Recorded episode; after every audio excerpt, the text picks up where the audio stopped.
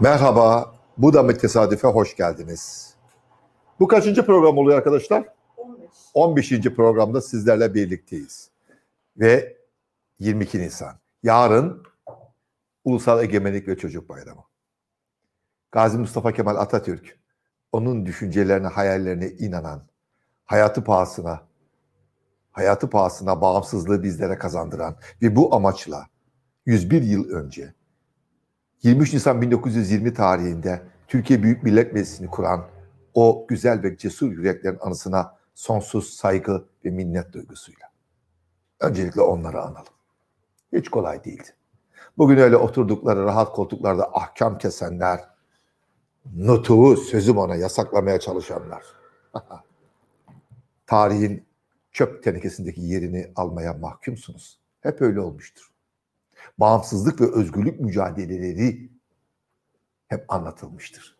Tarihi tarih yapan bağımsızlık ve özgürlük mücadeleleridir. Bir toplumu sömürmek, bölmek, parçalamak, sömürmek. Hayır. Tarih bunları yazmamıştır. Hep insanın insan olma yolunda bağımsızlık, insan hakları, demokrasi, adalet yolunda yürüyenleri yazmıştır tarih. Hep onlar tertemiz kalmıştır. Gazi Mustafa Kemal Atatürk ve 101 yıl önce Türkiye Büyük Millet Meclisi'nin çatısının altında toplanan o güzel insanlar gibi. Onlar tertemizdir. Tarih onlarındır. Ee, aslında birazcık daha katılımcıları bekliyoruz. Biraz daha gelsin katılımcı. Kaç şu anda kişi var? Şu anda 63 kişi var. 63 kişi. 71 oldu. 71 oldu evet. Giderek katılımcılar artıyor. Yavaş yavaş artıyor. Size neler anlatmayacağım ki? Tabii ki öncelikle yarın meclisimizin kuruluşu. Meclisimizin kuruluşundan söz etmek istiyorum sizlere. Sonra 23 Nisan İstanbul Oyuncak Müzesi'nin de kuruluşunun 16. yıl dönümü. Aynı zamanda 23 Nisan Antalya Oyuncak Müzesi'nin de kuruluşunun 10. yılı. Ve tabii zaman kalırsa size biraz da e, Ramazan kültüründen söz ediyorum. E, onu anlatmak isteyeceğim. Mahya kültürünü anlatmak isteyeceğim sizlere. E, fakat bu arada hayat o kadar acı haberlerle dolu ki e, çok sevdiğimiz bir arkadaşımızı kaybettik. Sevgili Rıdvan Akbulut. Gerçekten benim hayatımda tanıdığım en güzel, tertemiz, neşe dolu insanlardan biriydi. Çok gerçek bir kültür insanıydı Rıdvan Akbulut. Sevgili kardeşleri, çok sevdiği, e, Güçlü Mete'nin, Nihat Sırdar'ın, Kafa Radyo'nun gerçekten çok önemli kültür insanlarından biriydi. E, Nihat Sırdar'ın o tek kişilik oyunlarını organize eden hep sevgili Rıdvan Akbulut'tu. Sonra benimle Nihat'ın ve Sivrisinek'in birlikte sahnede olduğumuz Sivrisinek dediğinde aklıma geldi adlı oyunu defalarca kez sizlerle buluşturan hep Rıdvan Akbulut'tu. Pek çok öykümüz, pek çok hatıramız var Rıdvan'la. Ama ben onun kadar neşeli, bulunduğu ortamı güzelleştiren, hayat katan, gülünce gözlerin içi gülen çok az sayıda insan tanıdım. Ne yazık ki Rıdvan'ımızı kaybettik. Hepimiz çok üzgünüz. Bütün Kafa Radyo gibi. Onun bizdeki yeri çok çok çok ayrıydı. Bu ülke gerçekten çok değerli bir evladını kaybetti. Gerçekten de ülke içinde büyük bir kayıp. Çünkü dedim ya onun kültür hayatına katkısı çok çok fazlaydı. Kültür dünyamızda böyle görülmeyen gerçek kahramanlar vardır. Bizleri görüyorsunuz ama bizim arkamızda gerçekten emek veren çok değerli, çok güzel insanlar vardır. Rıdvan Akbulut onlardan biriydi. Rıdvan kardeşimiz sevgiyle anıyorum. Sevgili Güçlü Mete'ye, Nihat Sırdar'a, bütün Kafa Radyosu'na, değerli eşine, Buket'e, abisine, ailesine başsağlığı diliyorum. Çok ama çok üzgünüz. Evet. Yarın 23 Nisan. Türkiye Büyük Millet Meclisi'nin açılışının 101. yılı. Çok önemli bir gün. Çok ama çok önemli bir gün. Bizim meclis çalışmalarımız tabii ki Osmanlı dönemine dayanıyor. Meşrutiyet dönemine dayanıyor. İlk meclis başkanımız Ahmet Vefik Paşa ki onu size anlatmıştım ben daha önce. Ahmet Vefik Paşa. Ee, sonra 31 Mart olayı, meclise yapılan saldırı, saray tarafından, milletvekillerine yapılan saldırı, gericiler tarafından. Kolay olmadı. Ve sonra da teslim olan, teslim alınan bir İstanbul hükümeti. Peki ne yapacaktık?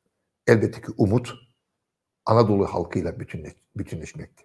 Çünkü İstanbul'daki bütün meclis çalışmaları İstanbul ve etrafında kalmış. Yani Anadolu'ya, Anadolu halkıyla bütünleşen, Anadolu halkını da sahiplenen bir meclis yoktu Osmanlı döneminde. Olamamıştı. Ama işte Mustafa Kemal Atatürk'ün en büyük başarısı bu meclis deneyimini Anadolu'ya taşıması ve Anadolu halkıyla bütünleştirmesidir. Bu çok ama çok önemlidir. Bütün bu öykü, her şey Gazi Mustafa Kemal Atatürk'ün kaleme aldığı Nutuk adlı kitapta anlatılmıştır. Efendim Nutuk kimileri tarafından yasaklanıyor. Niye? Padişaha hakaretmiş. Arkadaşlar o padişah denilen var ya Vahdettin var ya Vahdettin. Şimdi düşünelim. Adını siz koyun. Ben bir şey demiyorum. Kuvay Milli kurulunca, işgale karşı, işgal ordularına karşı savaşmak için ordu kurulunca bizzat İstanbul'da Kuvayi Milliye karşı olarak bir ordu kurulmuştu. 4000 kişilik. Kuvayi İnzibatiye. Kuvayi İnzibatiye. Evet 4000 kişilik. Amaçları Kuvayi Milliyecileri öldürmek. Öldürdüler de. Ne diyecektik yani İstanbul'a, saraya ha? Aferin mi diyecektik. Ne yazacaktı Nutuk'ta Mustafa Kemal Atatürk? Ne güzel padişah hazretleri, ne güzel öldürüyorsunuz bu ülkenin bağımsızlığı için savaşan insanları. Arzu hürmet ederiz efendim mi diyecekti. Ne diyecekti? Ha? Adını siz koyun. Ne diyecekti? Ne denir? Ne denir? 4000 kişilik Kuvayi İnzibati ordu, ordusunu duydunuz mu? Galiba 18 Nisan 1920'de kuruldu bu. Araştırın okuyun bulun. Yani İstanbul'un sarayın bir katil çetesi, katil ordusu. Ha, işgal güçleri orduya el koymuştu. Ama İstanbul hükümetini ve sarayın Kuvayi İnzibatiye kurmasına izin verdiler. Niye? Anadolu'ya geçen bağımsızlık için savaşanları öldürsünler diye, katletsinler diye. Ne diyeceksiniz bu emri verenlere? Nasıl hatırlayacaksınız? Heh? Ne diyeceksiniz? Söylesenize. Nutuğu yasaklamak isteyenler söyleyin. Ne diyeceksiniz bu, bu, bu harekete? Kuvayi İnzibatiye ne diyeceksiniz? Hı? Anlamadım. Ne diyeceksiniz? Diyeceğiniz hiçbir söz olamaz ki. Onurlu insanlar karşısındasınız. Bu millet asildir, onurludur. Boğar, yutar sizi. Bağımsız özgürlüğü için canını feda eden güzel insanlarını asla size teslim etmez. Etmeyecektir de. Adapazarı'nda, İzmit'te Kuvayi İnzibatiye askerleri o İstanbul'un bize karşı kurdurduğu, gönderdiği askerler Kuvayi Milliyecileri katletmiştir. Lakin yenilgiye uğratılmışlardır ve dağıtılmışlardır. Ha bu arada bu arada sarayın İstanbul'un kurduğu, üstümüze gönderdiği Kuvayi İnzibatiye bu 4000 kişilik ordunun maaşlarını kim veriyordu? He? İngilizler. Evet İngilizler. Ha? Ne diyeceksiniz bu padişaha, bu yönetime? Ne diyeceksiniz? Sadece bir şey anlattım ya, bir örnek anlattım ya. O sonsuz dipsiz kuyu. Gerisi dipsiz kuyu. Dipsiz kuyu. Bu arada bu ülkeyi bağımsızlığına kavuşturmak isteyen cesur insanlar hayatları pahasına direnirlerken kim ne desteği? Kim desteklemiş anlamadım. Türkiye Büyük Millet Meclisi'ni. Saray mı desteklemiş? He? Kuvayı inzibatiye kurdurarak mı? İngilizlere 4000 askere maaş verdirerek mi? Kuvayi Milliye'nin askerlerini katlettirerek mi? Bu mu? Henüz daha Alzheimer olmadık dostlarım. Bu yüzden benim size tanıtacağım ilk kitap hem de Türkiye Büyük Millet Meclisi'nin kuruluşunun yıl dönümünde Mustafa Kemal Atatürk'ün Nutuk adlı kitabıdır. Bunu okuyun. Her şey burada var. Her şey burada var. Fazlasıyla var. Kelimesi kelimesine doğrudur. Evet. Öyle rant, öyle emperyalistlerden maaş alarak, onlara sığınarak tarih yazmak isteyenlere karşıdır Nutuk. Bu yüzden birileri onu hazmedemez. Çünkü hala ülkemizi, hala ülkemizi emperyalizmin kölesi olarak görmek isteyenler var. Hala bu amaca hizmet edenler var. Ne yazık ki. Ne yazık ki. Bilerek ya da bilmeyerek. Evet, ilk kitabımız Nutuk. Onu tanıttık. Peki meclisimiz kuruluyor. 23 Nisan 1920. Hemen ertesi gün Mehmet Akif Ersoy 24 Nisan günü Ankara'ya geliyor. Ve onu Atatürk karşılıyor biliyor musunuz? Bir de böyle güzel bir öykü var. İstiklal Marşı'nı yazacak olan Mehmet Akif Ersoy. Meclis tabii çok zor koşullarda kuruluyor. Ondan önce Amasya genelgesi var. Mandacılarla yapılan mücadeleler var Erzurum'da ve Sivas'ta. Bunları hep anlattım size. Yazıp çizdik. Kaldı ki okuyun. Hepsi nutukta var. Ama şunu bilmeniz gerekiyor. Şu salgın hastalık dönemindeyiz ya. Salgın hastalıktan dolayı biliyorsunuz yarın bayramımızı kutlayamıyoruz. Millet olarak bizi bağımsızlığa kavuşturan meclisimizi kutlayamıyoruz. Ama bu millet meclisinin millet meclisinin bizlere tanıdığı demokrasinin gereği olarak partilerin kongrelerini yapıyoruz. Ama meclisin kuruluşunu kutlamak yasak. Ama o meclisin çatısı altındaki partilerin kongreleri serbest. Ama o meclisi kutlayamıyorsunuz. Anlaşıldı değil mi? Ciddi misiniz ya? Ha, tabii ki şu salgın hastalık döneminde asla hiçbir şekilde bir araya gelinmemeli. Yani bayram kutlamaları için kalabalıklar tabii ki olmamalı. Bunda sorun yok. Ama iki yüzlü de olmamalıyız. Dürüst olmalıyız. Yasaları hepimiz için uygulamalıyız. Hepimiz için. Eşit olarak, adaletli olarak. Ki devletimizin bir ciddiyeti olsun. Ki yönetimimizin bir saygınlığı olsun. Yoksa ikilik yaratırız. Olmaz. Kendiniz için her şey serbest ama ulusal değerlerimiz gelince yasak. Bu doğru değil arkadaşlar. Bunun doğru olduğunu hiç kimse iddia edemez. İşte salgın hastalık nedeniyle yarın meydanlarda, alanlarda buluşamıyoruz ya. Biliyor musunuz? Türkiye Büyük Millet Meclisi kurulduğunda vermiş olduğu mücadele sadece işgal güçlerine karşı değildi. Salgın hastalığa karşı da büyük bir mücadele vermiştir. Bu bizim Türkiye Büyük Millet Meclisimiz. Evet. Çünkü kuruldu 1920 yılında Anadolu'da salgın hastalık oranı yüzde 50 idi. Bu şu demek. Her iki kişiden biri bir salgın hastalığa yakalanmıştı. Ya tifoya, ya tifüse, ya vebaya, ya koleraya ya da sıtmaya. Bu kadar yaygındı. Bakın düşünün. Şu andaki rakamlar ne kadar korkunç. Siz bir de 101 yıl, yıl önce Türkiye Büyük Millet Meclisi'nin kurulduğu işgal altındaki Anadolu'daki salgın hastalıkları siz düşünün. Yüzde 50. Korkunç. Türkiye Büyük Millet Meclisi'nin aldığı kararlardan biri, ilk kararlardan biri de salgın hastalıklarla mücadeledir. Ankara'da Cebeci'de küçük bir laboratuvar kuruldu. Burada kimler yoktu ki? Refik Saydamlar, o tıbbi hikmet, Sivas'ta Mustafa Kemal Atatürk'e mandacılık kabul edilemez diyen tıbbi hikmet. Sonra Arif İsmet, soyadı kanunda Çetingil soyadını alacak olan Arif İsmet, doktor, büyük doktor. Bunlar o laboratuvarda aşı ürettiler. Ama bakteri yoktu. Ankara'da ne arar bakteri? Ankara'da hiçbir şey yoktu. İstanbul'dan gizli gizli bakteri çalıp getirdiler Ankara'ya biliyor musunuz? Ve aşılar ürettiler. Üretilen aşıları o doktorlarımız kendi üstlerinde denedi. Sonra orduyu millete aşılattılar. Sonra sağlıklı bir ordu oluşturup mücadele başladı. Evet, bunu Türkiye Büyük Millet Meclisi başardı. Bir yandan işgal güçleriyle mücadele ederken bir yandan salgın hastalığın her türlüsüyle mücadele ediyordu. Bu büyük Türkiye Büyük Millet Meclisi. Bu yüzden Türkiye'de Millet Meclisi'nden daha büyük hiçbir makam ve mevki olamaz. Ordular, ilk hedefiniz Akdeniz'dir ileri. Atatürk'ün ünlü sözü. Tabii ki biliyorsunuz. Ama o söz öyle başlamaz. Onu biliyor muydunuz? O söz şöyle başlar. Türkiye Büyük Millet Meclisi orduları. İyi düşünelim. Ordular diye başlamıyor. Türkiye Büyük Millet Meclisi orduları.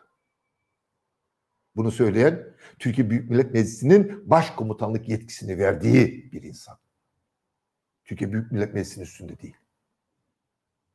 İşte böylesine güzel, böylesine dünya okuğu çerçevesinde bir meclisin çatısı altında salgın hastalıklarla ve işgal güçleriyle mücadele eden ve tarihte bu koşullarda emperyalizmi dize getiren tek meclis Türkiye Büyük Millet Meclisi'dir. Başka bir örneği yoktur bunun bana. Tarihte yoktur. Yarın bu güzel meclisimizin kuruluşunun 101. yılını kutlayacağız. Ee, Peki meclis başka ne türlü çalışmalar yapıyordu? Ee, Atatürk Kurtuluş Savaşımızı Ankara Garı'ndaki direksiyon binasından yönetmiştir. Lütfen Ankara'ya gittiğinizde direksiyon binasını mutlaka ziyaret edin. Gar, Ankara Garı'nın içinde bir müze olarak kullanılıyor. Atatürk'ün karargahı oradaydı. Ve Türkiye Büyük Millet Meclisi onu başkomutan seçip hadi bakalım ordunun başına dedi ya o günün gecesi sabah direksiyon binasından çıkıp ordunun başına geçmeden önce o gece bir katibini, yardımcısını meclise gönderdi. Dedi ki ya bir kararname var onu hazırlayayım, imzalayayım, öyle gideyim. Şimdi düşünelim çok önemli. Ortada hiçbir şey yok. Cepheye gidiyorsun savaşmaya. Kazanıp kazanamayacağın bile belli değil. Ama meclisteki bir kararnameyi düşünüyorsun. Meclisin çalışmasını düşünüyorsun. Getirtiyor kararnameyi, yazıyor, imzalıyor, meclise göndertiyor. Sabah cepheye. Sonrası 26 Ağustos Büyük Taarruz, 30 Ağustos Büyük Zafer, 9 Eylül İzmir'in kurtuluşu, e, işte Cumhuriyet'in ilanı.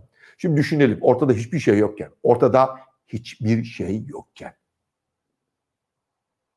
Atatürk cepheye gitmeden önce Türkiye Büyük Millet Meclisi'nden getirtip hazırladığı, imzaladığı kararnamede ne yazıyordu? Şuydu yazılı olan. Ankara'ya bir etnografya müzesi kurulsun ve tarihi Ankara evleri koruma altına alınsın. İşte Türkiye Büyük Millet Meclisi'nin hem salgın hastalıklarla hem de işgalle mücadele ederken bir başka çalışma alanı daha. Müze kurmak ve tarihi koruma altına almak. Dünyada bakın bir tane ülke var. Böyle ikinci bir ülke yok. Böyle ikinci bir ülke bana gösteremezsiniz. O da şu. Bir ülke düşünün ki, bir millet düşünün ki bir ülke. Bu ülkenin kendi siyasi varlığı tarih sayfasında henüz var olmadan önce, ülkenin kendisi daha kurulmadan önce o ülkenin müzesinin kurulma kararı alınsın meclisinden. Ülke yok. Ama bir müzesinin kurulma kararı var. Ha, ülke yok. Müzenin kurma kararı var. Türkiye Büyük Millet Meclisi'nin Ankara Etnografi Müzesi'ni kurma kararı 1922, Türkiye Büyük Millet Meclisi'nin Türkiye Cumhuriyeti'ni dünyaya ilan etti tarih 1923. Şu yeryüzünde kendi kuruluşundan önce bir müzesinin kurulma kararının alındığı en güzel ve en büyük ülkeye Türkiye Cumhuriyeti diyoruz. Böyle bir, ikinci bir ülke yok. İşte siz böyle bir ülkenin vatandaşısınız. İşte bu bu asil kanın o asil kan sözü şovenist, hemaset dolu bir söz değildir. Anladınız mı şimdi asalet nedir? He? Bilgiye bir mabet yapmak. Ankara bir etnografya müzesi kurulsun. Tarihi Ankara evleri koruma altına alınsın. Hocam İşte- bir de şey soruyorlar. Hangi yayın evinden çıktı? Ha bu bu e, bu- nerede çıkacak? Elbette ki İstanbul Büyükşehir Belediyesi. Yeni çıktı bu kitap. İstanbul Büyükşehir Belediyesi'nin e, yayınlarından çıktı. İstanbul kitapçılarında alabilirsiniz. Bu çok güzel bir kitap. Hatıratlarla karşılaştırmalı. Yani Mustafa Kemal Atatürk'ün yazmış olduğu nutuğun karşılaştırmalı içine tarihi önemli fotoğrafların da konulduğu çok çok güzel bir çalışma.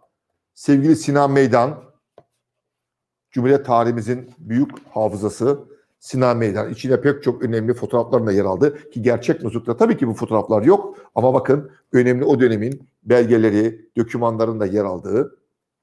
Ee, ben çok çok severek okudum. Emeğe geçen herkese çok teşekkür ediyorum. Ee, İstanbul Büyükşehir Belediyesi'nin hazırlamış olduğu nutuk. Evet. Evet. Okuyalım. Her şey burada. Her şey burada. Ee, var mı peki soru? Böyle karşılıklı ben, ben anlatırım. Ben sabaha kadar anlatırım dostlarım. Ama sizin sorularınızın, e, sizin katkılarınızı da bekliyorum. Siz de katılırsanız inanın böylesi çok daha güzel.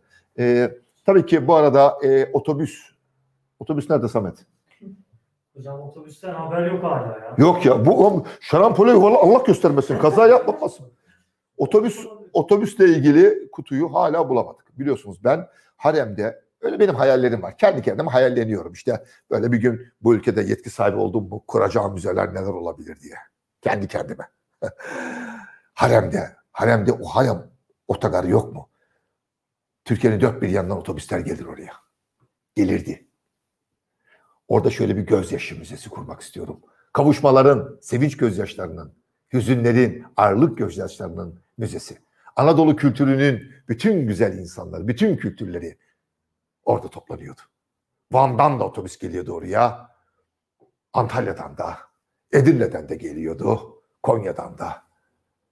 Kırşehir'den de geliyordu. Artvin'den de. Trabzon'dan da, Muğla'dan da. Hepsi böyle yan yana geliyordu biliyor musunuz? Bir arada.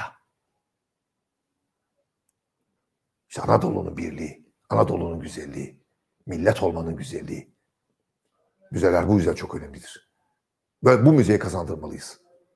Bir arada, bir arada yaşama kültürü. Sevinçlerimiz aynı sevinç, hüzünlerimiz aynı hüzün. İşte o, o müze çalışmaları için e, otobüs konulu pek çok efemera toplamıştım. Bulamıyoruz. Gülme. Samet bulamıyor. Ben onu ben kütüphanevi Samet'e emanet ettim ama bulacak. Hocam ne oldu biliyor musunuz?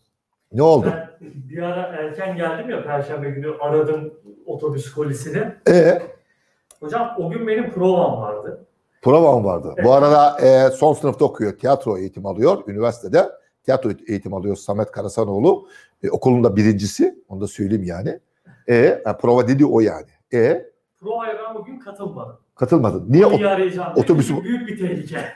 Güzel. E Hocam ertesi hafta provaya gittim. Provaya katıldım. Yönetmen, yönetmen dedi ki geçen hafta neredeydin? ne? Hocam dedim otobüs arıyorum. Hayırdır dedim. Haber vermedin prova var. Hani Trabzon'a mı gidiyorsun? Yok hocam dedim. Eğer bulamazsam Trabzon'a gidiyorum. Sonra hoca Trabzon'a gönderecek dedim. çok, çok güzel. Otobüs arıyorum. Oğlum hayrola. Yönetmen de çok güldü. Çok güzel. Çok güzel Samet'ciğim. Çok güzel. Ve 23 Nisan yarın İstanbul Oyuncak Müzesi'nin 16. kuruluş yıl dönümü. 23 Nisan 2005 tarihinde kurduk İstanbul Oyuncak Müzesi'ni. Ve siz değerli ziyaretçilerimiz sayesinde 16. yaşına ulaştı. Bütün ziyaretçilerimize. 7'den 77'ye çok ama çok teşekkür ediyoruz. En büyük destekçimiz, yegane destekçimiz sizlersiniz zaten. Sizler sayesinde İstanbul Oyuncak Müzesi bütün çalışanları, emekçileri alın terilen karşılığını alıyor. Sigortaları ödüyoruz ve de vergileri veriyoruz. Biliyorsunuz değil mi? Yani ge- gelirin yüzde 55'inden fazlası vergi olarak gidiyor. Vergi. Neyse açmayacağım o konuları biliyorsunuz. Öncelikle bir müzeyi var eden ziyaretçileridir. Sizlere çok çok teşekkür ediyoruz. Sonra oyun oyun arkadaşlarımıza, bize destek olan herkese çok çok teşekkür ediyoruz. Ee, İstanbul Oyuncak Müzesi'nin sahne tasarım sanatçısı Ayhan Doğan kardeşimle birlikte tasarladık. Tabii o bizim ilk tasarladığımız müzeydi ve maddi olanağımız da çok çok ama çok azdı. Yani iki yılda tasarladık. Ben koşturuyorum, çalışıyorum. Kitaplarım, tek kişilik oyunlarım, kazandığım her şey alın terimle oraya koyuyorum. Ee, yetmiyor. Gün geliyor. Müzenin camlarını satın alacağız. Paramız yok. Hadi biraz daha erteleyelim ki dedik açılışı. Camları alalım. Yani e, toparladık ama ve açtık. Sevgili Ayhan Doğan ve onun değerli çalışma arkadaşları sayesinde. O günden beri müzeye emeği geçen herkese, ilk başta tabii ki Belgin Akın'a. E, çünkü e, Belgin daha o ilk gün müzenin açıldığı gün o kafeteryadaki kurabiyeleri kendisi fırında yapmıştı. Bilmiyoruz ki biz de öyle öğreneceğiz. E, Aslı Nuhoğlu'na, sevgili Ali'ye, emektar bizim Ali kardeşimize, Suat'a e, ve şu anda görev yapan e, Zehra kardeşimize, kimler var söyleyin. Gelenler, gidenler. O kadar çok gelen giden oldu ki Serkan'ımız vardı kaybettiğimiz. Serkan Bitter kardeşimiz. Onu kaybettik ne yazık ki. Teo dedemiz vardı onu kaybettik. Teo Hasselö. Hafta sonları gelip atölyelerde çalışıyordu. Gümrükte bize yardımcı olan. Gümrükte, Gümrükte tabii oyuncaklar geliyor. Gümrük. Hayır vergisini vereceğiz. Verdik hepsini vergisini. Ama hep gümrükten mal almak o kadar zor ki. Orada yardımcı olan arkadaşlar, efendim, e, o kadar çok insan var ki aslında. Ben de atmışım. Ee, Can adı güzele. Ben de çalışmadım diyor Can adı güzele. Ee, bize yeni katılan Ilgın Akın'a. Bak giderek güçleniyoruz değil mi? Giderek Hocam ben de çalıştım. Biz Samet Karasanoğlu'na. Ya çok çok çok. Gürol Kutlu'ya, Gürol Kutlu'ya kaptanımıza. Unuttuğumuz isimleri hatırlayınca not edin oraya. Siz o zaman not edin söyleyeceğiz hepsini. Bizim Barış var. Barış Akbaba. Barış, aa Barış var değil mi sevgili Barış'ımıza? Ee, O kadar çok ki. Hepsini, DNA var aklıma gelen. evet Çok tabii tabii. Onlar onlar hepsini var. Yani hep onlar hepsini not edin lütfen. Ee, ama herkese çok çok teşekkür ediyoruz. Bütün emekçilere diyelim. Ee, İstanbul Ocak Müzesi 2012 yılında bir ilke imza atmıştı. O da şu. Şunu fark ettik. Avrupa'da yakın tarihte bini aşkın çocuk tarihi konusunda çalışma yapan müzeler kuruldu. Bunlar oyun, oyuncak, masal müzeleri ya da çocuk müzeleri. Bini aşkın. Ve bunların hiç buluşması olmadı. Bunlar hiçbir araya gelmedi. Biz de o müzelerden en eskilerini, en saygınlarını her ülkeden toplayarak Avrupa Birliği Kültür Komisyonu'nun projesi olarak Türkiye'ye davet ettik. TOYKO. Avrupa Oyuncak ve Çocuk Müzelerinin birliğini burada gerçekleştirdik. İlk kez, bakın bu tarihi fotoğraf. İlk kez, ilk kez Avrupa'daki çocuk tarihi konusunda çalışma yapan çok değerli müzeciler bir arada bu fotoğrafta. Tabii burada Avrupa Müzeler Formu'nun, Avrupa Müzeler Akademisi'nin çok değerli yöneticileri de var. Çok çok değerli yöneticileri. Bunu gerçekleştirdik. Hocam Başak abla özellikle bu Aa Başak bizim biz, Baş- Baş- Başak ama Başak'ın bıraktı bizi gitti Dublin'e değil mi? Sevgili Başak, Başak 55 ama hep bizim. Aa, bu arada Başak'ın kitabı çıktı biliyor musunuz? Öyle mi? Evet, evet. Lena'ya, bu arada Lena'ya, durun şimdi Lena 55'e. Lena da müzede çalışıyor öyle değil mi? Sevgili Başak, Başak 55, e, bu Toyko'da özellikle bu Toyko'yu, e, Toyko'nun kaptanı oydu. İnanılmazı başardı Başak. Çünkü bu müzeleri Türkiye'ye davet etmek hiç kolay değil arkadaşlar. Hiç kolay değil. Türkiye'ye bir müze getirsenize. Türkiye'ye bir müzeyi Avrupa'dan davet edin hadi. Buyurun. Başak Avrupa'ya gitti. Bu müzeleri ziyaret etti. Bizzat. Ve onları Türkiye'de ülkesinde topladı. Sonra onları aldı Gaziantep'e götürdü. Çünkü Gaziantep'te de oyuncak müzesi kurmuştuk. Sonra Antalya'ya götürdü. Antalya Oyuncak Müzesi'nde gördüler. Orada çalışmalar yaptılar ve en sonunda İstanbul'da iki günlük bir sempozyumla Toyko'yu tamamladı. Yani Başak'ın bunu yapması müzecilik adına bu ülkede yapılmış en büyük, en büyük bizim yaptığımız, bizzat bizden kaynaklanan düşüncesiyle çalışmalardan biridir. Bu arada Avrupa Müzeler Forumu Toyko projesini dört ülke üzerine oluşturdu. Portekiz, Belçika, İtalya, Türkiye. Başkanlığını da bize verdi. Sevgili Başak 55 bunu başardı işte. Başka unuttuklarım varsa lütfen unuttuğum var tabii söyleyin lütfen. Ee, tabii e, Antalya Oyuncak Müzesi'nde kuruluşunun 10. yılı. E, Mustafa Akaydın dönemin Antalya Belediye Başkanı İstanbul Oyuncak Müzesi'ne gelip gezmişti ve Antalya'nın da bu bilgiye, bu güzelliğe ihtiyacı var dedi. Ve de kale içinde çok büyük bir rant alanında birileri kale içi ne demek Antalya için düşünebiliyor musunuz? Kendine orayı alıp kazan kapısı yapmak isterken o binayı Antalyalılara verdi. Antalya Antalyalılarındır.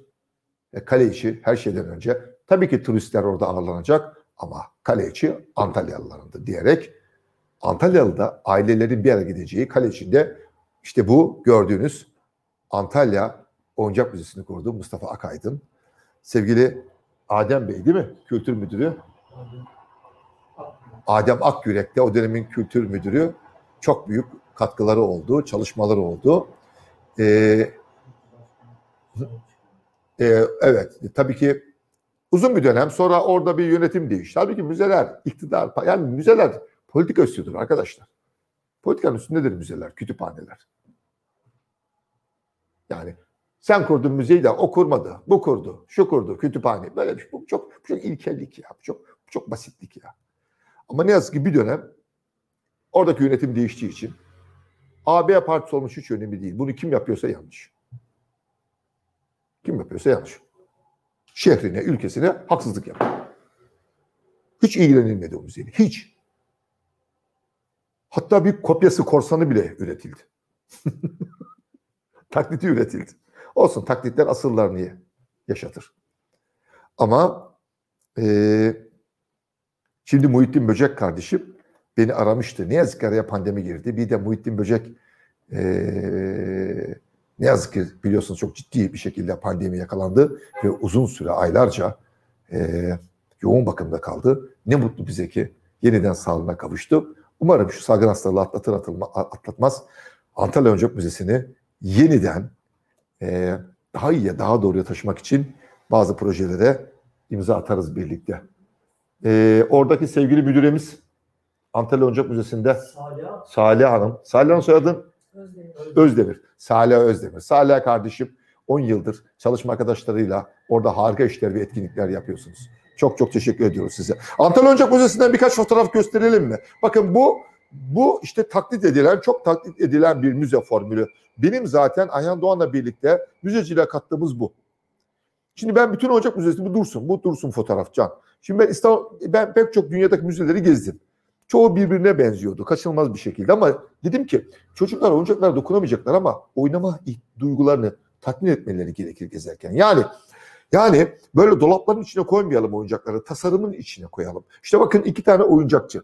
Biri Nürnberg oyuncakçısı ki o oyuncak dükkanının içinde Avrupa'daki oyuncak tarihi sergileniyor. Öteki tarafta tabii bir kısmı oyuncakların hepsi değil. Antalya oyuncakçısı yerli Türk malı oyuncaklar sergileniyor. Nürnberg ve Antalya kardeş kent. Ve yine böyle bir sokak tasarladık. Bakın bir başka fotoğraf görelim. Görmüş olduğunuz bir apartman üst kattaki kadın sepet sarkıtıyor aşağıya. Onu tasarladık ve pencerenin önünde bir dönem 30-40 yıl önce gerçekten evlerin pencerelerinin önlerine dizilen Ege oyuncakları. Hemen alttaki ev hani kaldırımdan geçerken pencerenin içeri göz atarsınız ya çocukların oyun odası ve orada yerli oyuncaklarla oynuyorlar. İşte bu çok taklit edildi. Bu müzecilik anlayışı bizim Antalya Oyuncak Müzesi ile e, müzeciliğe kattığımız bu anlayış e, taklit diyeceğim. Yani nasıl söyleyeyim? E, taklit işte ya. yani özgün olmuyor demek değil mi? E, ve yine bakın müzede ne kullandık? Heykel, bak işte bu da çok önemli. Hem heykeller kullandık hem de e, Antalya Oyuncak Müzesi'nde çamaşır makineleri, bulaşık makinelerini görmüş olduğunuz devasa, dev bunlar kocaman yani kocaman e, bir çocuğun boyundan daha yüksek çamaşır fırın e, makinelerin içinde sergiledik. Bir başkası yerini görelim, konuk olalım.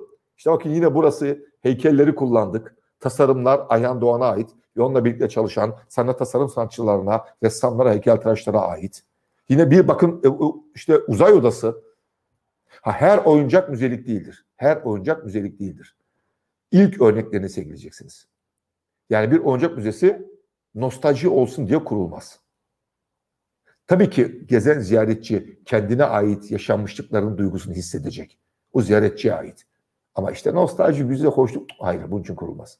Siz ziyaretçilere doğru oyuncakları tanıtacaksınız. Doğru.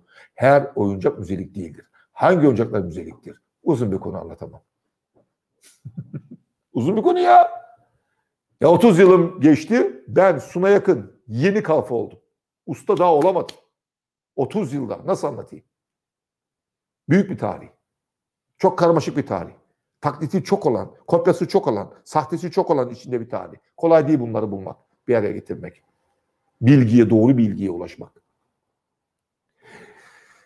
Evet. Antalya Oyuncak Müzesi'nde 10. yaşı kutlu olsun. Ve evet, yok mu katılan soru soran? Ha, oraya bakıyor musun? Evet, ne? Verin bakalım ya orada sor birileri bir şey soruyordur muhakkak ya. Bakalım. Kimler neler diyor katılımcılardan? Ha. Ben programın başında gördüm bir Ne gördün? de. Ahmet Arif'in doğum günü yarın diye. 23 Nisan. 23 Nisan ama ben internette 23 Nisan yazıyor da ben 21 Nisan Geçti. Ben de 21 Nisan değil 21 miydi? Nisan. Ama olsun iki günde çok bir şey değişmez. Tabii kutlayalım. Ahmet Arif büyük ustamız. Büyük ustamız Ahmet Arif. Benim ilk kitabım Makiler çıktığında Cem yayınlarında ilk kitap fuarına katılıyorum. Yıl 1989. Ahmet Arif'le yan yana imza yaptım. Düşünsenize Ahmet Arif'in önünde kuyruk. Beni tanıyan yok. benim için büyük bir onurdur. Yani ilk imza benim Ahmet Arif'leydi. O da Cem yayınlarından. Hasetinden prangalarız gittiğim kitabı. Söyleyin söyleyin kim kim ne diyor? Evet, evet bir yorum Heh. verebiliriz. Ver ver bakalım yorum. Bakalım yoruma. Bakalım yoruma. Buyurun. Nazan Somay kardeşimiz. Gönlümden geçen Kadıköy'deki eski tren istasyon binalarının sizin tarafınızdan semt müzeler haline getirilmesi. Ah ah ah ah ah sevgili Nazan Somay. Çok iyi biliyorsun ki güzel kardeşim sen de ben bundan 8-9 yıl önce Kadıköy Belediye Meclisi'nde o kararı aldırtmıştım. Yani eğer devlet demir yolları bu binaları kullanmayacaksa ki kullanmayacak bu binalar Kadıköylülerindir. Çünkü Fenerbahçe tren istasyonunda Fenerbahçe'de yaşayanlar inip bindi oradan. O istasyonu onlar kullandı. Erenköy'ü Erenköy'de yaşayanlar, Göztepe'yi Göztepe, Kızıl Toprak Kızıl Toprak, Suadiye Suadiye yaşayanlar, Bostancı Bostancı halkı kullandı. Yani bu bizim Kadıköy'lerin de tren istasyonları ve bu istasyonlar müze yapılmalı diye ben karar aldırtmıştım. Tabii ondan sonraki gün takip etmek oradaki arkadaşlarımızın görevi. Gerçekleşti mi? Yazık ki hayır. Yani benim hayallerim çok. Bilmiyorum. İnsanlara bir şeyler söylüyorum da söylediklerim ne kadar anlaşılıyor bilmiyorum ama galiba sonunda bu işin dizginlerini elime, elime almam gerekecek. Bilemiyorum. Nasıl olacak ben de bilmiyorum. Ama müzeler toplumların hafızasıdır. İşte Atatürk henüz daha ortada hiçbir zafer bile yokken müze kurmaya çalışmış. Bir şey anlatmıyor. Çünkü müzeler toplumların hafızasıdır. Müzelerin toplumların hafızası olduğu gerçeğini anlayamayan ülkeler, ha evet haklısın, Alzheimer olurlar. Nereden geldiğini bilmez, nereye gideceğinden zaten kimsenin haberi bile yok. Bu yüzden asıl olan kültür politikalarıdır. Bir ülkeyi ayakta tutan, bir ülkeyi zenginleştiren, bir ülkeyi medeni yapan, adaleti, demokrasiyi koruyan kültür politikalarıdır. Kültür politikaları en önemli politikalardır. Kültür. Ondan sonra eğitim, sağlık, işte ulaşım, işte enerji, ekonomi. O ekonomi en son. Ekonomi en diptedir, en dipte. Ayıp bir şeydir ekonomi. Ekonomi utanılacak bir şeydir. Para çok rezil, kötü bir şeydir. Nedir para ya? Ha, ciddi misiniz siz? Ha? Asıl olan kültürdür, kültür. Asıl olan eğitimdir, sağlık politikalarıdır. Doğa politikalarıdır, korumacı politikalarıdır, üretim politikalarıdır. Senin tarım dediğin, çiftçilik dediğin kültürdür. Bunun folkloru var. Bunun hasat zamanı var. Bunun eğlenceleri var. Bunun şarkıları var. Nedir para? Ama bizde bakın her şey ekonomi para, para, para, para. Ne para? Ne oldu? Gittin işte Katar'a, Matar'a yalvarıyorsun ki para ver bana diye. Ne oldu? Borç harç içindeyiz. Paralar uçtu gitti. Bir de bu kadar borç var. Nedir bir milleti millet yapan? Ekonomi mi? Ciddi misiniz? Hala anlayamadık mı? Bu listeyi şu andaki politikadaki değer önem listesi, ekonomi burada, kültür burada ya. Ekonomi, bunu ters çevirmemiz lazım. Asıl olan kültür. Kültür politikaları. Bir yerde yaşama kültürünü o var eder. Türk hükümetin kültür politikaları nelerdi? Neler üretmeliyiz? Neler yapmalıyız? Hocam bir soru var. Gelsin. Konu kültürden açılmış. Peki konu kültürden açılmışken. Sevgili Tamer Ergen. Say- Sunay Hocam Kültür Bakanı olsanız yapacağınız ilk iş ne olurdu? Ha, çok güzel. Şu anda yapacağım ilk iş benim eee, Atatürk Orman Çiftliği'nde ne yazık ki kaçak olarak yapılan o devasa binayı tabii ki Cumhurbaşkanı'nın yeri Çankaya Köşkü olmalıdır. O binayı Müzeye çevirmek. müzeye çevirmek değil ya. Yani bakıma muhtaç büyüklerimize, yaşlılarımıza vermek. Bu kültür politikasıdır. Bu kültür politikasıdır. Siz bu toplumun kültürüne yaşlara saygıyı koymalısınız. Yoksul, hayatı boyunca acı çekmiş insanlar var yaşlılar biliyor musunuz? Onları bulup getirip şahane bir şekilde orada yaşatmak, onlara bakmak, onları mutlu etmek, sağlık hizmetlerini orada, orada sunmak, etkinlikler düzenlemek. Bu bir kültürdür işte. Anlaşıldı mı? Kültür öyle sadece festivaller, festivaller hayır o değildir.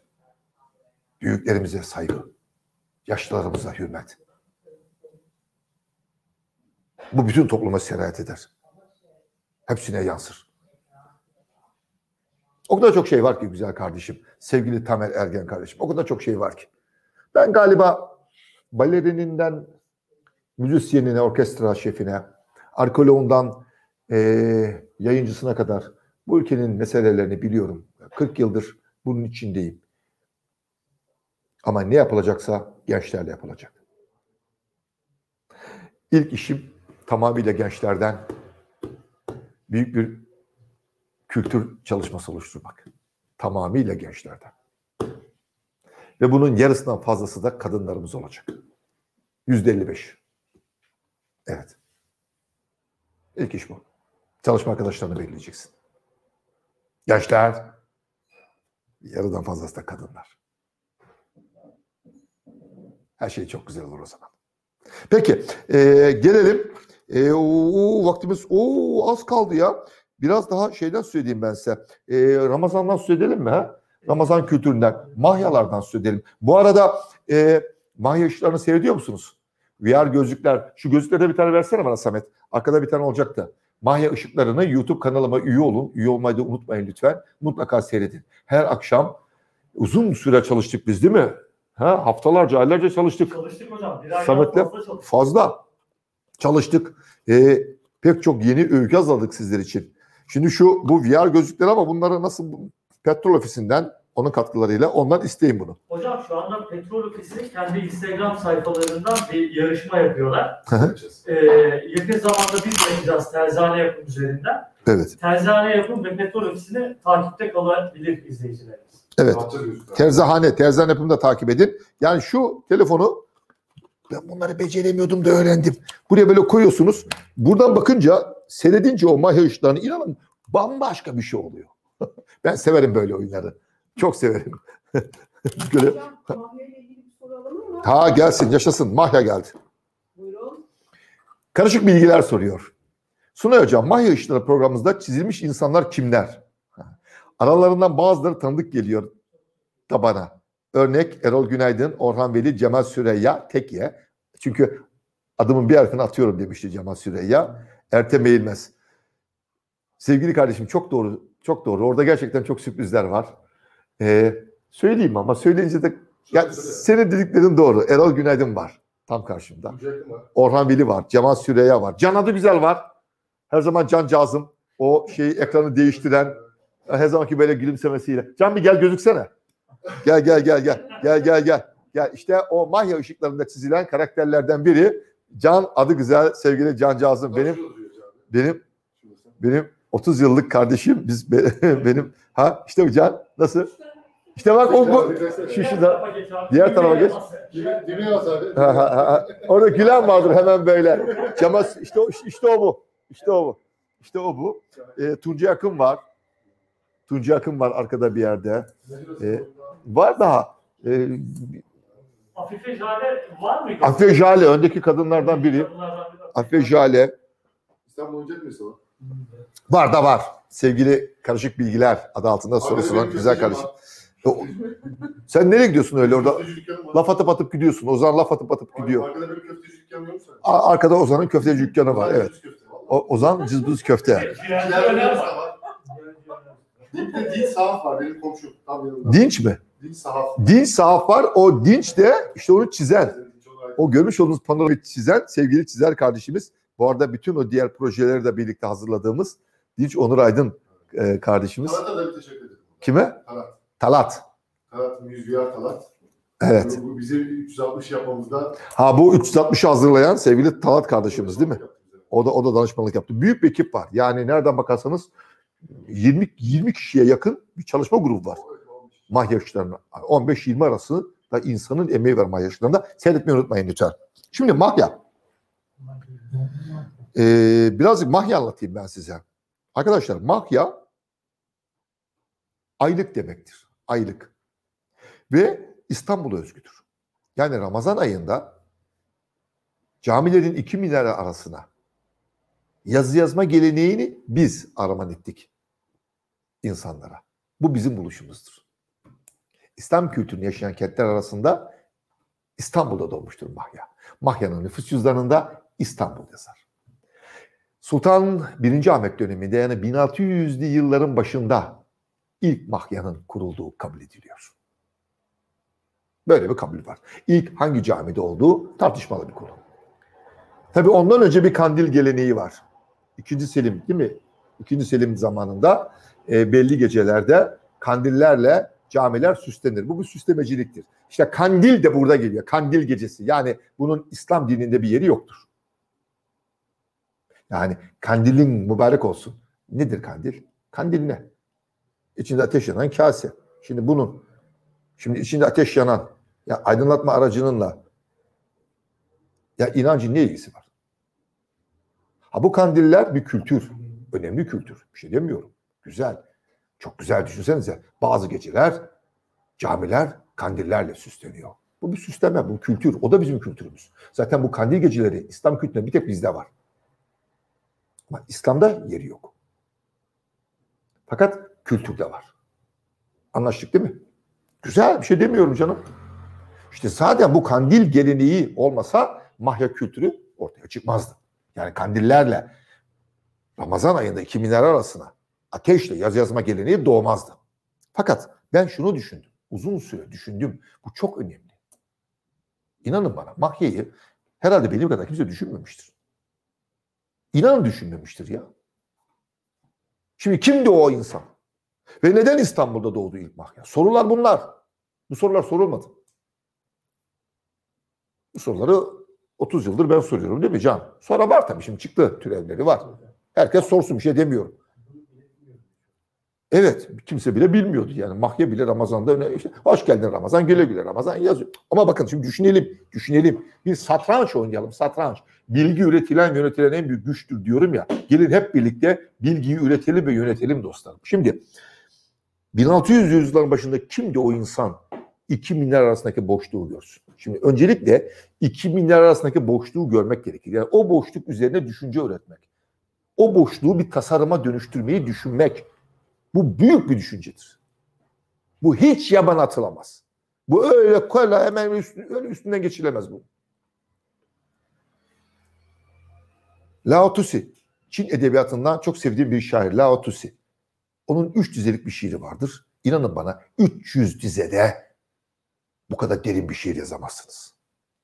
Şu, bir testi yaparız çamurdan, içindeki boşluktur onu değerli kılan.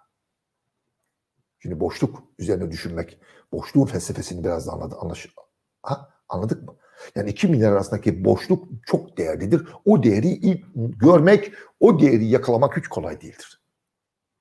Ve neden İstanbul'da iki milyar arasındaki boşluğa yazı yazma gelini ortaya çıktı? 1600'lü yıllarda gelin 1541 yılına gidelim. 1541-44 yıllar arasında Haliç'in kıyısında dönemin defterdarı defterdar yani bugünkü Maliye Bakanı Nazlı Mahmut Efendi kendi adına bir cami yaptırtır. Henüz daha mahya falan yok. Mahyalardan yaklaşık 60 yıl önce. İşte bakın bu cami. Küçük. Her ibadethanenin en üst noktasında dininin simgesi vardır. İşte Davudi Yıldız, Haç, bizim alemlerimizde ne var minarelerin tepesinde? Hilal. O uzun bir konu. Hilal kültürde apayrı bir yeri vardır. Bizim kültürümüzde, Türk kültüründe hilalin yeri çok ayrıdır. Onu sonra anlatırız. Ee, ya hilalin de oraya çıkması kolay olmadı. Onu da oraya biz koyduk ha. Evet İslam kültüründe alemin en üstüne hilali koyan da biziz. O da bizim kültürümüz. Dedim ya her şey kültür politikasıdır. Evet. Yoksa inanç adı altında seni başka kültürlere benzetmeye çalışırlar. O öyle yaşasın ona bir sözüm yok. Ona saygım büyük. Ama ben de ben gibi yaşayayım ha. Ne onu bana ne beni ona benzet. Anlaşıldı. Arif falan anlamıştır. Şimdi e, Nazlı Mahmut Efendi görmüş olduğunuz cami tekrar görelim. Bu Mimar Sinan'ın çıraklık eseridir. Sinan'a baksana daha çırak. Hemen oradaki e, görmüş olduğunuz türbe Nazlı Mahmut Efendi'nin mezarıdır. Aynı zamanda şairdir Mahmut Efendi. Hattattır. Çok güzel yazılar yazar. Neyse ayrı bir konu. Şimdi minaresinin tepesine ne koyduruyor biliyor musunuz? 1541-44 yıllarında. Hilal koydurtmuyor. O dönemin bilgi, yazı araç gereçte olan hokka ve içinde kalem koydurtuyor. Hokka ve kalem. Bunun anlamı şudur. Şu yeryüzünde en üst noktasında yazı, bilgi araç gereçlerinin olduğu tek ibadethaneyi biz yaptık. Benim kültürüm yaptı İstanbul'da. Bu büyük medeniyettir. Şimdi anlaşılıyor biraz daha sona yakın kültür politikası derken ne anlatmaya çalışıyor? Roma'da, Paris'te, Londra'da, Berlin'de böyle bir ibadethane olsa hepimiz bilirdik. Giderdik önünde fotoğraflar çektirirdik. Aa! Mahmut olunca sayılmıyor. Ha? Ha? Mahmut olmuyor.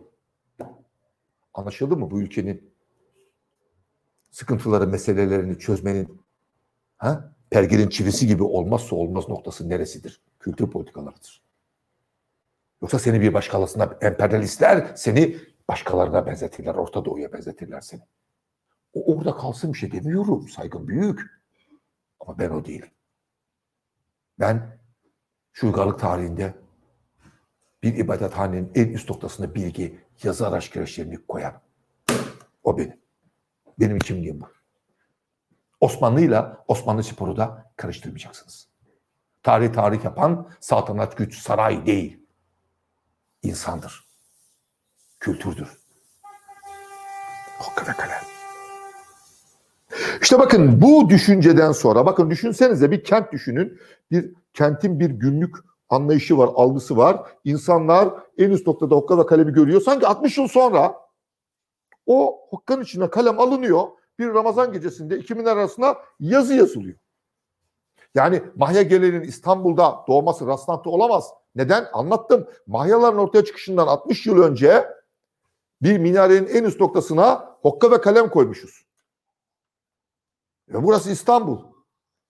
Yani İstanbul'da bir ibadethanenin, caminin minaresinin en üst noktasına hokka ve kalemin yazar konuş, konulmasından 60 yıl sonra yine o kentin minareler arasında yazıların yazılması rastlantı mıdır? Değildir. Ee, 1721 yılı çok önemlidir Mahya kültüründe. 1721 Sultan 3. döneminde bir fetva yayınlanıyor şu. Ramazan ayında Mahyalarda ilk 15 gün yazı yazılacak, ikinci 15 günü resim yapılacak. Evet, 1721 yılından sonra Ramazan ortadan ikiye ayrılıyor Mahya konusunda. İlk yarısı yazı, ikinci yarısı resim. Peki ne resimleri yapılırdı? Ordinarius Profesör Süheyl Ünver üstadımız e, Süleymaniye Camisi'nin mahyacısı 1800'lerin ikinci yarısı olacak. Abdüllatif Efendi'nin defterini buluyor. Şimdi o defter hangi resimlerin Ramazan ayının ikinci arasında, 2000 arasında resmedildiği konusunda bize bilgi veriyor. Dursun bu cam bakalım. Ne görüyorsunuz? Bir defa sol üst köşede yelkenli gemi. Şunun güzelliğine bakar mısınız? Ateşle, ateşle yelkenli gemiler. Sonra Kız Kulesi. Evet Kız Kulesi. Çiçekler, saltanat kayığı, şadırvan, buharlı gemi. Bakar mısınız? Tabii 1800'lerin ikinci yarısı bu. Çok doğru. Çünkü ilk buharlı gemi Sivit adıyla 2. Mahmut döneminde geliyordu değil mi? Ee, bize. Evet. Bu tabii iki, e, e, 2. Mahmut 1820'ler diyelim. Bu 1870'ler. Bakın orada buharlı gemi var. Bacası var. Sonra köprü görüyorsunuz. Bakın köprü. Zerafete bakın köprülerin. Zerafetine bakın. İşte bu resimler yapılıyordu. Şimdi bu e, resimli mahya geleneği başladı ya. İstanbul'da büyük tartışmalar ortaya çıktı. Örneğin Üsküdar halkı ayaklandı. Neden?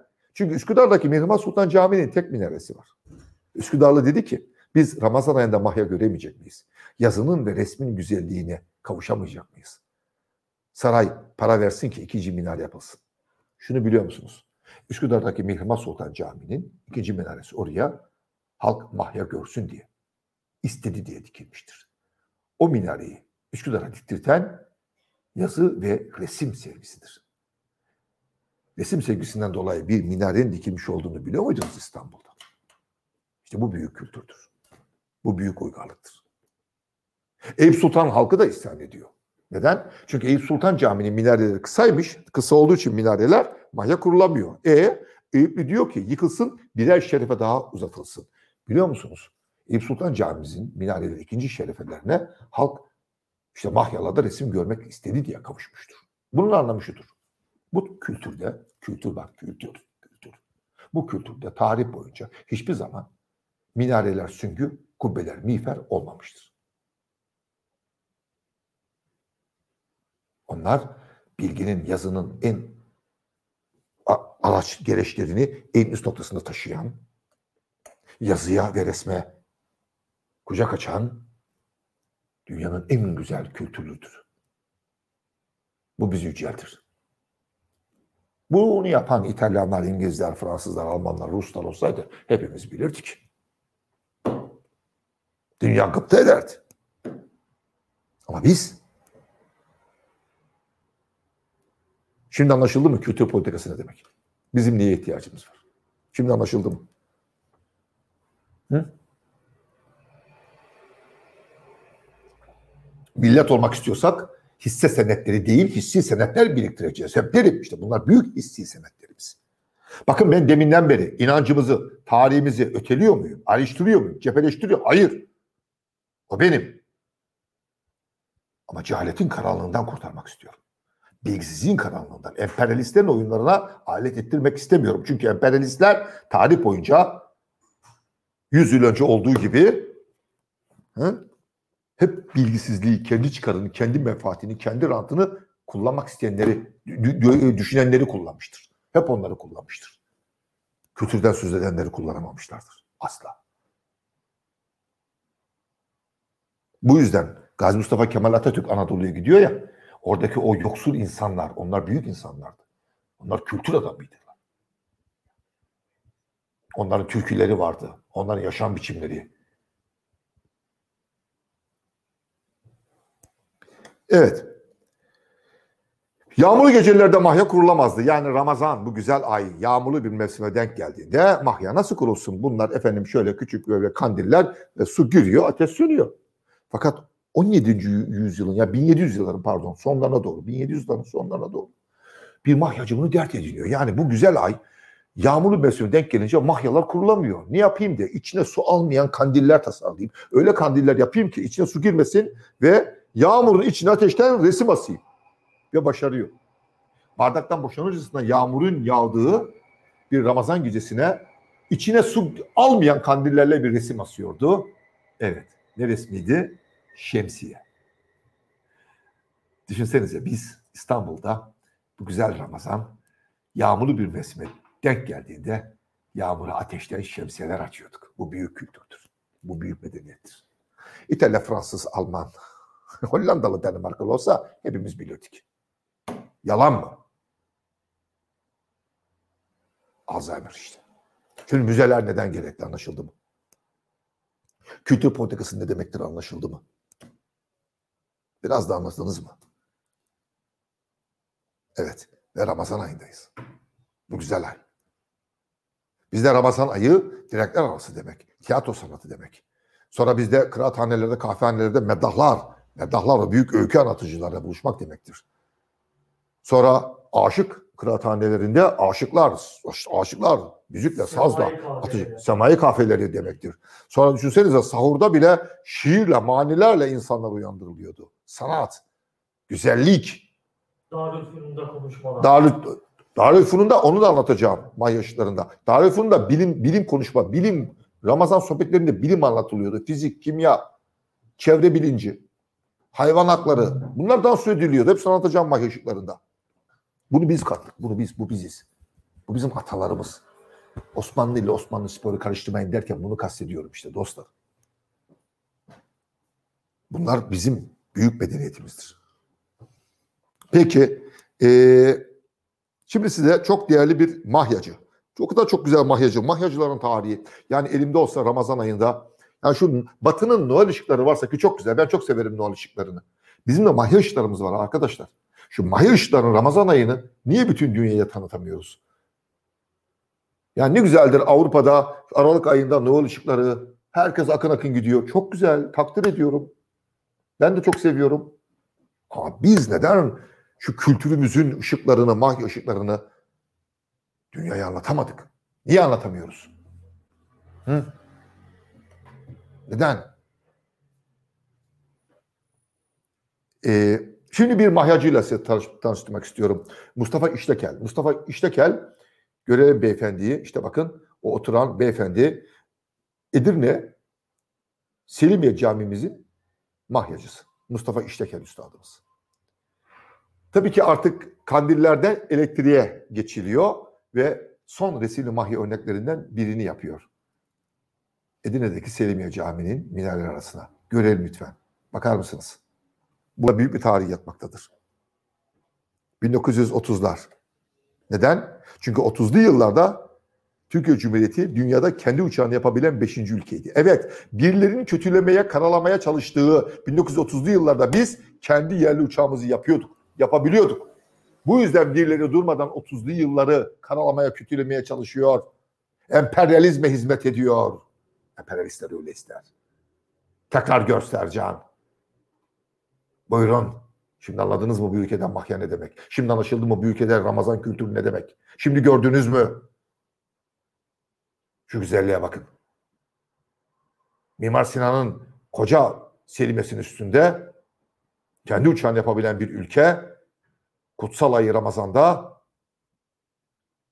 uçak resminden bir mahya asıyor. Buyurun. Meselemiz budur. Unutturmayacağız.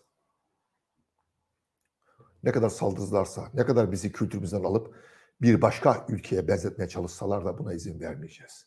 Biz Alzheimer olmayacağız. Biz her zaman bize miras olarak bırakılan hissi senetlerimize sadık kalacağız. Gerçek vatanseverlik, milliyetçilik odur. Öyle hamasetle, şövenizmle hiçbir şey olmaz. Bana bilgiden söz et. Satranç oynayacaksınız. Satranç. Bilgi üretilir ve üretilir çünkü satrançta. Satrancı bilmeyen dama oynayacak. Dama da amaç ne? Taş yedirmeden taşırmak, günü kurtarmak. Dolar ne oldu? Euro ne oldu? Heh. Nedir? Para mıdır bizi bir arada tutan? Bizi devlet yapan para mıdır ha? Parayla mı kurduk ha? Şu şu insanların şu insanların parası mı vardı ha? Şu insanların nesi vardı ya? Ha? Yokluk, açlık, bulaşıcı hastalık. Türkiye Büyük Millet Meclisi'nin kuruluşunun 101. yılı yarın. Nesi vardı o insanların? Bilgileri vardı. Çok aydın insanlardı. Bu milletin asaletine inanıyorlardı. O büyük terziler Anadolu'daki o büyük kumaşla buluştu ve ortaya bir özgürlük kıyafeti çıktı işte. Bu parayla değil, bu yürekle yapılır. Ve bakın Mustafa İştekel Selimiye Camii'nin iki minare arasına uçak resmi yaptı ya bir de tuttu bir başka Ramazan ayında o uçağı bayramsızlığımızın simgesi bayramımızdaki hilal ve yıldızın içinden geçiyordu. Şunu güzelliğine bakar mısınız? Şunu güzelliğine bakar mısınız? Ee, kutsal kitabımız Kur'an'da oruç sözcüğünün karşılığı savmdır. Arapça sav kendini tutmak anlamına gelir ama başka anlamları da vardır. Sam sözcüğünün anlamlarından biri şudur. Gün içinde güneşin en tepede olduğu an. Ne zaman ki gün içinde güneş en tepeye çıkar, orası sav, oruç. Gün içinde güneş en tepedeyken dünyada ne yoktur? Gölgeler. Bilginin ışığını yukarı alıp bilgisizliğin karanlığından, gölgelerinden kurtulma ayıdır bu. Yoksa tesadüf rastlantı mıdır kutsal kitapta sav sözcüğünün bu anlamı? Haşa. Tesadüf olur mu? Birileri de bunu anlatsın Ramazan'da ne dersiniz? Ha? Birisi de bunları göstersin size.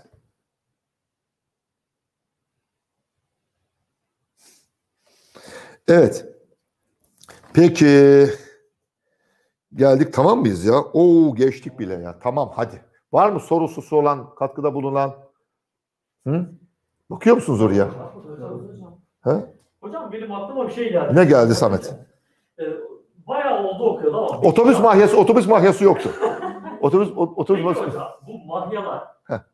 gemilerin iki direği arasına kurulurdu. kurulurdu. Şey Var, var, Doğru var. mu? Sadece Ramazan ayında değil tabii. Ramazan ayının dışında da e, Boğaz'da da bunun örnekleri var. İstanbul'a gelen önemli işte ülke misafirleri, ziyaretçilere gösteri amaçlı gemilerin direkleri arasında mahyanın kurulduğu vardı. Yani Ramazan'ın dışında da kuruldu. Tabii mahya deyince aklımıza Ramazan gelmeli. Onlar mahya değil. Bence onlar ışık oyunu. Yani e, ışık süsle, onlar süslemecilik. Onlara mahya dememeliyiz aslında. Mahya sadece Ramazan ayına özgü. Evet, camilerin içlerinde de kurulurdu. Evet.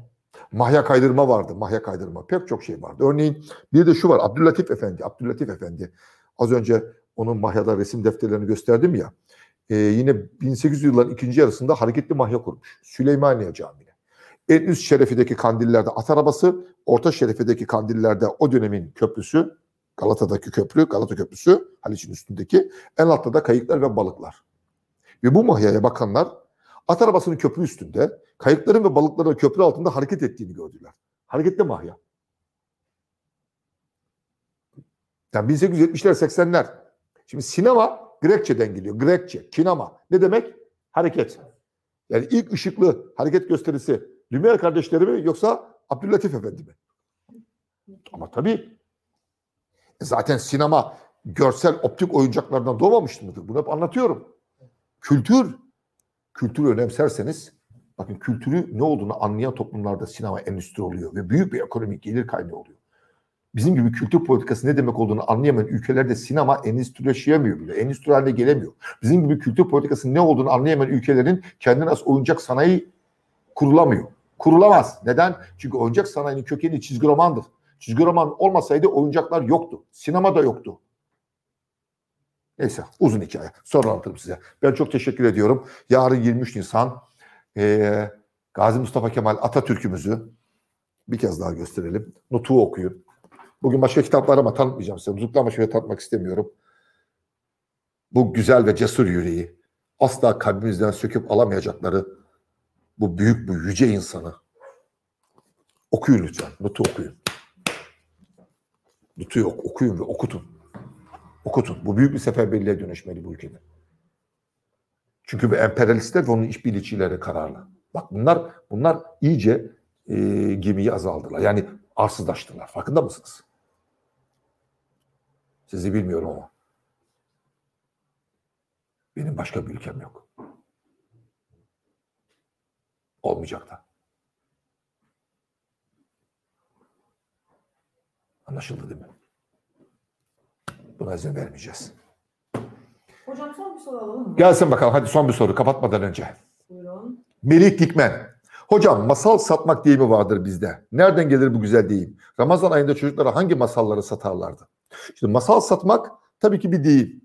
Yani masal anlatmanın tabii kökenini bilmiyorum. Masal satmak deyiminin nerede onu Samet not et araştıralım ya. Hocam şöyle bir şey olabilir mi peki? Hı. Şimdi eskiden bu meddahlar, yani bir Anadolu meddahlar bir de İstanbul meddahlar. Aklı o geliyor da. Kahvehanelerde mesela tabii ki e, bunların belli bir ücret karşılığında da kimden ne koptuysa da Para toplanırdı. de yapılıyordu. Acaba o hikayeleri Bilemiyorum. anlatmak o olabilir mi? Akla ilk gelen bu. Akla ilk gelen bu ama buradan mı kaynaklı bilmiyorum. Çok başka bir bu tür deyimlerin altında çok başka şeyler olabilir. Çok başka hikayeler de çıkabilir. Bu konuyu bilmiyorum. Yani bu konuda masal satmak deyim. Şimdi deyimler de çok tehlikelidir. Siz bir şey söylersiniz. Yok o öyle değil böyle yok. Ben bu konuya çok girmiyorum sevgili Melih Dikmen kardeşim. Deyimle söylüyorsunuz ya. Girmiyorum. Niye? Çünkü ben bir kere girdim ama vazgeçtim. Aman aman aman aman aman. Ya herkes burada ordinarius ya. Herkes la ya herkes her şeyi biliyor ya. Ya bir futbol teknik direktörlüğü bir de deyim konusunda. Ya öyle değil öyle değil. İşte acem sözcüğüne, acemi sözcüğü nereden geliyor? Oo nereden uydurdun? Ya da damacana, o palavra. Tamam kardeşim sen dediğin olsun. Ya herkes bir şey biliyor. Anlatabildim mi? Sevgili Melih Dikmen. Ama güzel bir konu. Güzel bir konu. Çocuklara hangi masallar? Çocuklara. Tabii çocuklar e, bizde çocuk büyün içindeydi. Çocuğu bizde kendi dünyasını bulması öyle kolay olmadı. İnsanın tarihinde çocuğun yeri zaten şurada aşılar sayesinde ortaya çıktı. Bugün pek çok insan ne yazık ki ne yazık ki bilgi sahibi olamayan pek çok arkadaşımız aşılara karşı böyle hep böyle bir ön yargı ön yargı ya. Ha. Oysa aşılar olmasaydı çocuk yoktu. Ne demek? Çocuk yaşayacağı bile belli olmayan bir canlıydı. Çünkü bulaşıcı hastalıklardan çocuk ölüm oranı 5'te 3. 5 çocuktan 3'ü ölüyordu. Yaşayacağı bile belli değil. Ama ne zaman ki tıp, tıp bilimi aşıları buldu, koruyucu aşıları buldu. Çocuk hayatta kaldı. O zaman gözler çocuk dünyasına çevrildi. Oyuncaklar ondan sonra seri olarak üretilmeye başlandı. Çocuk kıyafetler ondan sonra. Çocuk odaları ondan sonra. Çünkü çocuk artık hayatta. Bu yüzden bizim dünyamızda çocuklar hep büyükler gibi yetiştirilirdi. Çok kolay olmadı çocuğun kendi dünyasını bulması. Çocukları da anlatılan masallar aslında evde anlatılan masallar. Hacettepe Karagöz seyretmeye tabii giderlerdi.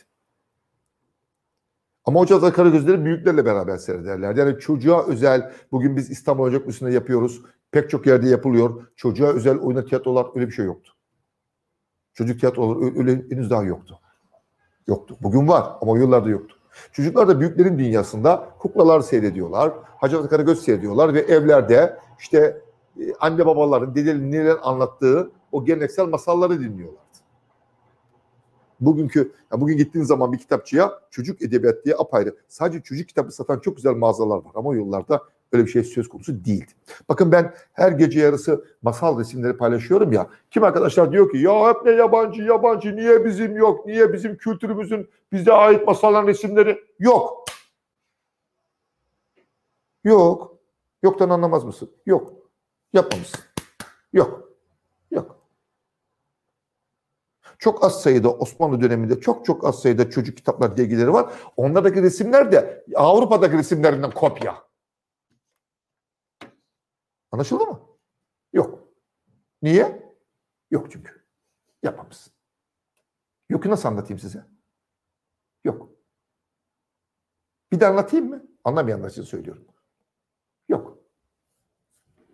Daha nasıl anlat- anlatabilirim yok. Biz Cumhuriyet tarihiyle beraber başladık. Bu çocuk edebiyatı, çocuk kitapları. Ondan önce Osmanlı'da var. Onları da ben paylaştım. O bilgileri de verdim. Ama onlar da hep Avrupa mesela Gulliver'ın seyahatlerinin eee, bir çocuk dergisinde baskısı Avrupa'da kitapların resmi almışlar olduğu gibi koymuşlar. O da zaten bizim değil. Değil mi? Ha? Jonathan Swift'in değil mi? Ha. Alice Harikalar Diyarı. Haydi var. Haydi. Haydi. Haydi. Ne? Haydi. He. Osmanlı'da basılmış. Haydi. Resmi Avrupa. O da bizim değil. Yok. Yok. Çok az sayıda var. Olanlar da dışarıdan gelmiş. Yok. İşte yok yani. Ne yazık ki biz Cumhuriyet'le beraber çocuk dünyası, çocuk ancak ondan sonra ortaya çıkmış. Peki kapatıyoruz. Tamam. Başka bir şey değil mi? Peki o zaman hepinizin 23 Nisan Ulusal Egemenlik ve Çocuk Bayramı kutlu olsun. Ee, Gazi Mustafa Kemal Atatürk ve onun cesur yüreğiyle hareket eden, Türkiye Büyük Millet Meclisi altında çalışan bütün güzel e, insanlarımızı sevgiyle, rahmetle ve saygıyla anıyoruz. Ee, bir ülkenin geleceği o ülkedeki politikacıların sözlerinde, vaatlerinde değil, çocuklarının hayallerindedir. Bu ülkenin ulusal egemenliği çocuklarının hayalleriyle mümkündür. Çok teşekkür ediyorum. Hafta yeniden aynı saatte buluşmak dileğiyle. Hoşçakalın.